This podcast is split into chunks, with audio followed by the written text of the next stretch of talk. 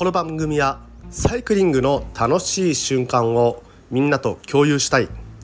AVG23.8km 毎日の提供でお送りします。本日も毎朝10分走りに聞くラジオを始めてまいります。ですね、普段生活をしていてふと疑問に思うこと、ふとした、景色に違和感を覚えることっていうのはあるかと思います。そんな時にですね、私は基本的に現代っ子なので、スマホでいろいろ検索をしたりとかするんですけれども、今日もですね、ちょっと私が今住んでいる、西原町というところなんですけれども、そこでですね、なんか違和感のある光景を目にしまして、でね、調べてみたところね、もう謎が深まっていって、調べれば調べるほどなぜなのかっていう理由が分からなくて、ちょっとね、もうモヤモヤしているので、もうそのまんま、そのモヤモヤをこのラジオを使って発散しようという話なんですけれども、すいませんね、私のストレスの発散の場所に今使おうとしてます、このラジオを。はい。今日ですね、朝の8時ぐらいですかねに、西原町の、坂田交差点っていうところがあるんですけれどもその付近にいたところ、カラフルな小型バスが通ったんですよ。なんかでもこのバス見たことあるなって思って、見てみると、よくですね、那覇とか新都心、新都心バスっていうみたいなんですけれども、このバスね、新都心の中をぐるぐるぐるぐると循環しているバス、これがですね、100円で乗れる、その短い区間なんですけれどもね、その決まった区間、100円で乗れる新都心バスというようなものだと、いうことが、分かりました。はい。これはですね、ちょっと調べればもう分かるというか、普段ね、那覇でよく見るバスだなと思っていたので、なんでここを走ってるんだろうっていう疑問ね、そこでやっぱり生まれてきますよね。で、じゃあこれ路線に含まれてるのかなと思って、調べてみたりとかしました。でね、このね、新都心バス、私が調べて、分かったこと、はい、2つぐらいありましたね。まずね、この新都心バス、モノレールの小諸町駅を起終点として新都心地区を一周するコミュニティバスということです。このね、西原地区を走る理由がわからないもう謎が深まっていってますね。で、もう一つ分かったことあります。このバスのね、車体ね、綺麗にペイントされてますよね。で、このペイントを描いた人は有川光平さんです。はい。有名な現代アート作家の方ですね。はい。で、この有川光平さんの描いたこのバス、今日私が見たのは、黄色いバス、ポカポカ号ですね。ポカポカ号。はい。太陽が描かれてますね。朝からちょっとね、元気にさせていただきました。ありがとうございました。はい。そういうことではないんですけどね。ちなみにですね、有川光平さんがデザインしたバスは3台あって、ポカポカ号が私が見た黄色いもの。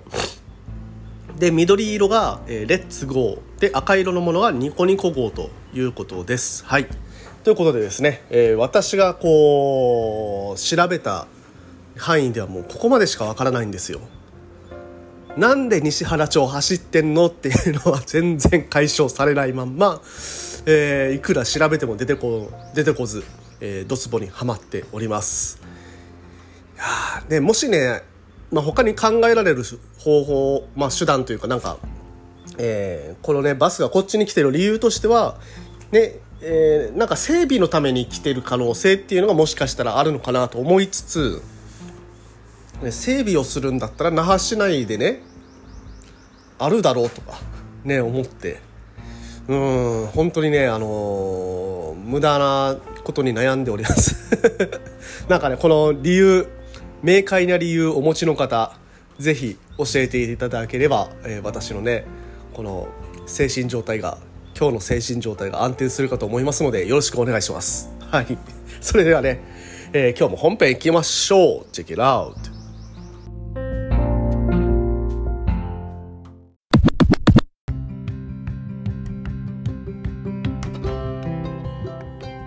改めましておはようございます。森健でございます。沖縄一周自転車ツアーのツアーガイド AVG23.8km 毎日の広報 AT ツアーのコーディネーター、そして沖縄県サイクルツーリズム推進協会の理事として活動しております。ということで本日も毎朝10分走りに聞くラジオを始めてまいります。もうゴールデンウィークも、終わりましたが、皆さんね、楽しんで自転車走られましたでしょうか。本州の方では、おそらくですね、梅雨入り前ということで、さつき晴れと、いい天気が続いている場所もあるかとは思いますが、沖縄はですね、もう梅雨に入っているということで、不安定な天気が続いております。こういう期間に家の中で閉じこもって何をするかというと、次にね、走る場所、どういった場所を走ろうかなというようなことを、考えている方も多いんじゃないかなというふうに思っています。ということでですね、今日は、走っていて、自転車で走っていて気持ちいい場所ってどんなところなんだろうという話と、私なりのですね、その走ってて気持ちよさそうな場所っていうのはどこなのかなっていうのを、ライドの中にですね、1箇所ぐらいそういう、スポットを入れたいじゃないですか。やっぱりもう普通に自転車に乗るだけで、ずっときつかったら嫌じゃないですか。だからそういうね、ご褒美タイムみたいな場所を、結構ね、私がライドを計画するときは入れるようにしているんですけれども、そういう場所をどういうふうに見つけているか、そこら辺の、私のリサーチ方法についてもちょっとね、触れていきたいとも思っています。ではですね、走っていて気持ちがいい場所っていうのは、一般的にはどういう場所なんだろうというのをちょっと考えてみました。いろんな気持ちよさっていうのがありますので、ド M 的な気持ちよさっていうのは今回は取り除いてですね、普通に綺麗だな、走ってて気持ちいいなみたいな、そういう感覚を覚えられるような場所に限定して今回はね、話してみたいと思います。まずですね、沖縄にいるとすぐにね、走れる気持ちいい場所として海沿いがございます。中にはですね、海のど真ん中を橋がですね、海のど真ん中をバーンと渡っていて、両サイドエメラルドグリーンの、景観に囲まれながら走ることができる場所ですとか、左サイドはですね、ずっと海で、ずっとね、自転車は左側走りますのでね、日本では、左側のね、海をずっと綺麗な海を眺めながら走ることができる場所などがあります。海沿いっていうののいいところ、これはですね、平坦が続くというところですね。平坦が続いているので、海のね、横を走っていく間はずっとね、何も考えずに足だけ回していれば、この景色を独り占めしながら、ずっと走れるわけです。海沿いはね、定番のスポットということで、まず一つ目に挙げさせていただきました。これは簡単ですよね。海の方に行けば海沿いを走ることができますので、探す必要もないかなというところでございます。どの海に行くかというかね、これまで行ったことのない海岸線沿いに行ってみようとか、そういうぐらいの考え方でいいかと思います。これはね、リサーチの方法を教えるほどでもないかと思います。で、2つ目、自然の多い森の中、自然の多い森の中、これがね、気持ちいいですよね。ただ、森の中っていうのはアップダウンが激しかったりで、登る場所になるとね、急勾配になったりとか、そういうところが出てきますが、気持ちいいですよね。なぜ気持ちいいのかなと思ったら、マイナスイオンが溢れていると。普段ね、走っている場所は、車が多い場所ですとか、普段過ごしている場所も、会社がある場所もちょっとゴミゴミした都会ですとかいう方の場合は、そういうね、森の中に入るというだけでも癒されたりしますし、あとはですね、森の中、木々が生い茂っていて日陰になる場所が多いということで涼しいですよね。その涼しさ、マイナスイオン相まって、とてもね、気持ちいい、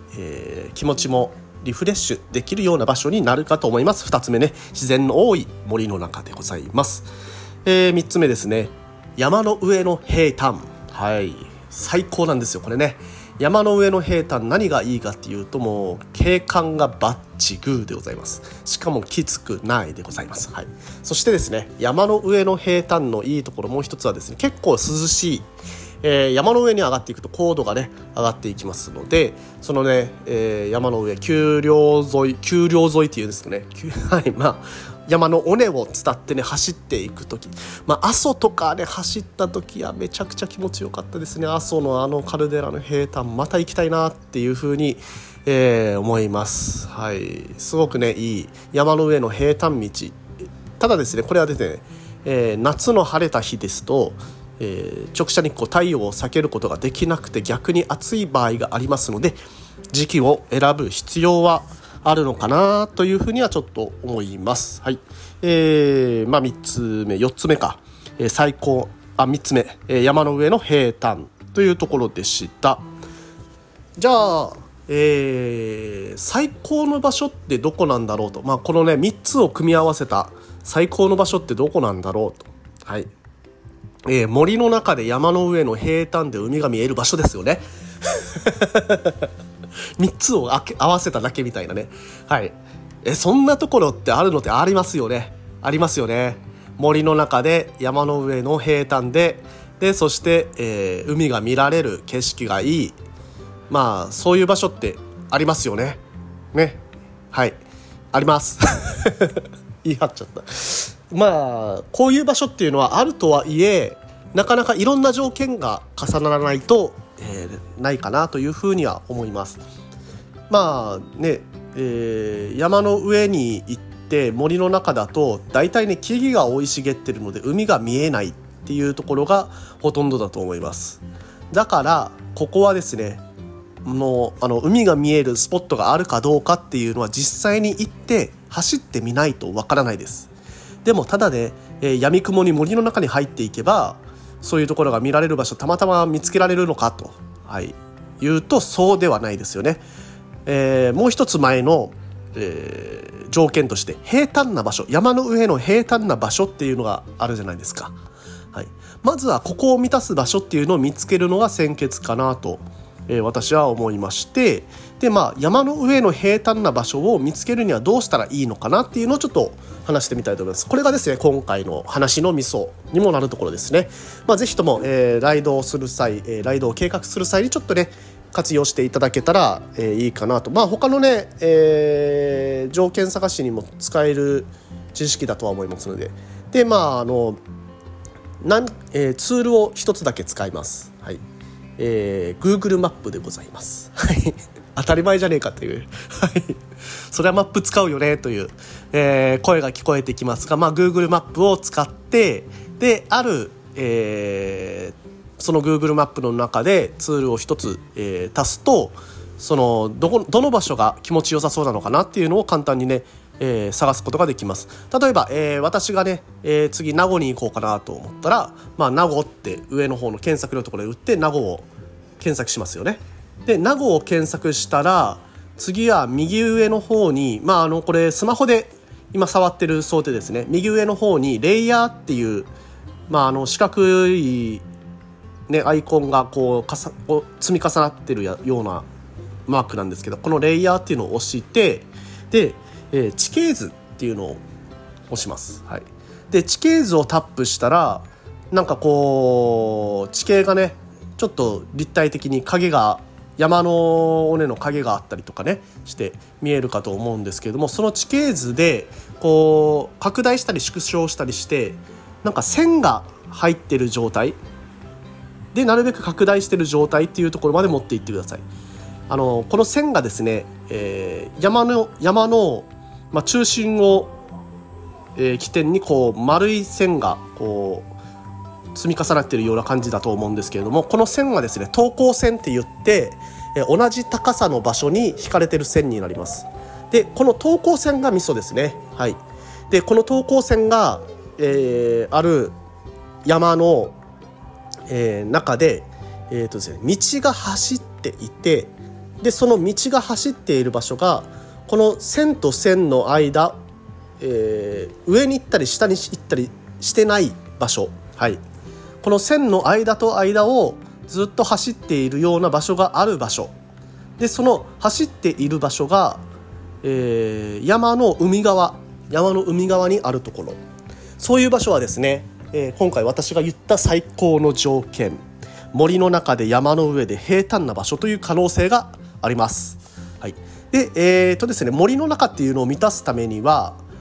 次ですね、レイヤーの航空写真っていうレイヤーを押してみてください。はい、で、この航空写真っていうレイヤーを押すと、まあね、一目瞭然、森なのかハゲ山なのか、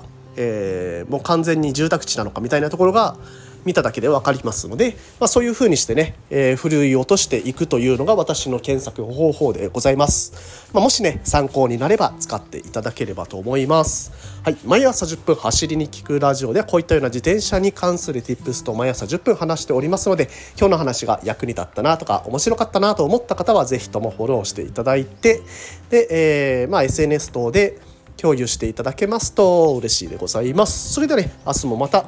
話していきたいと思いますのでよろしくお願いします。今日も皆さん気をつけていってらっしゃい。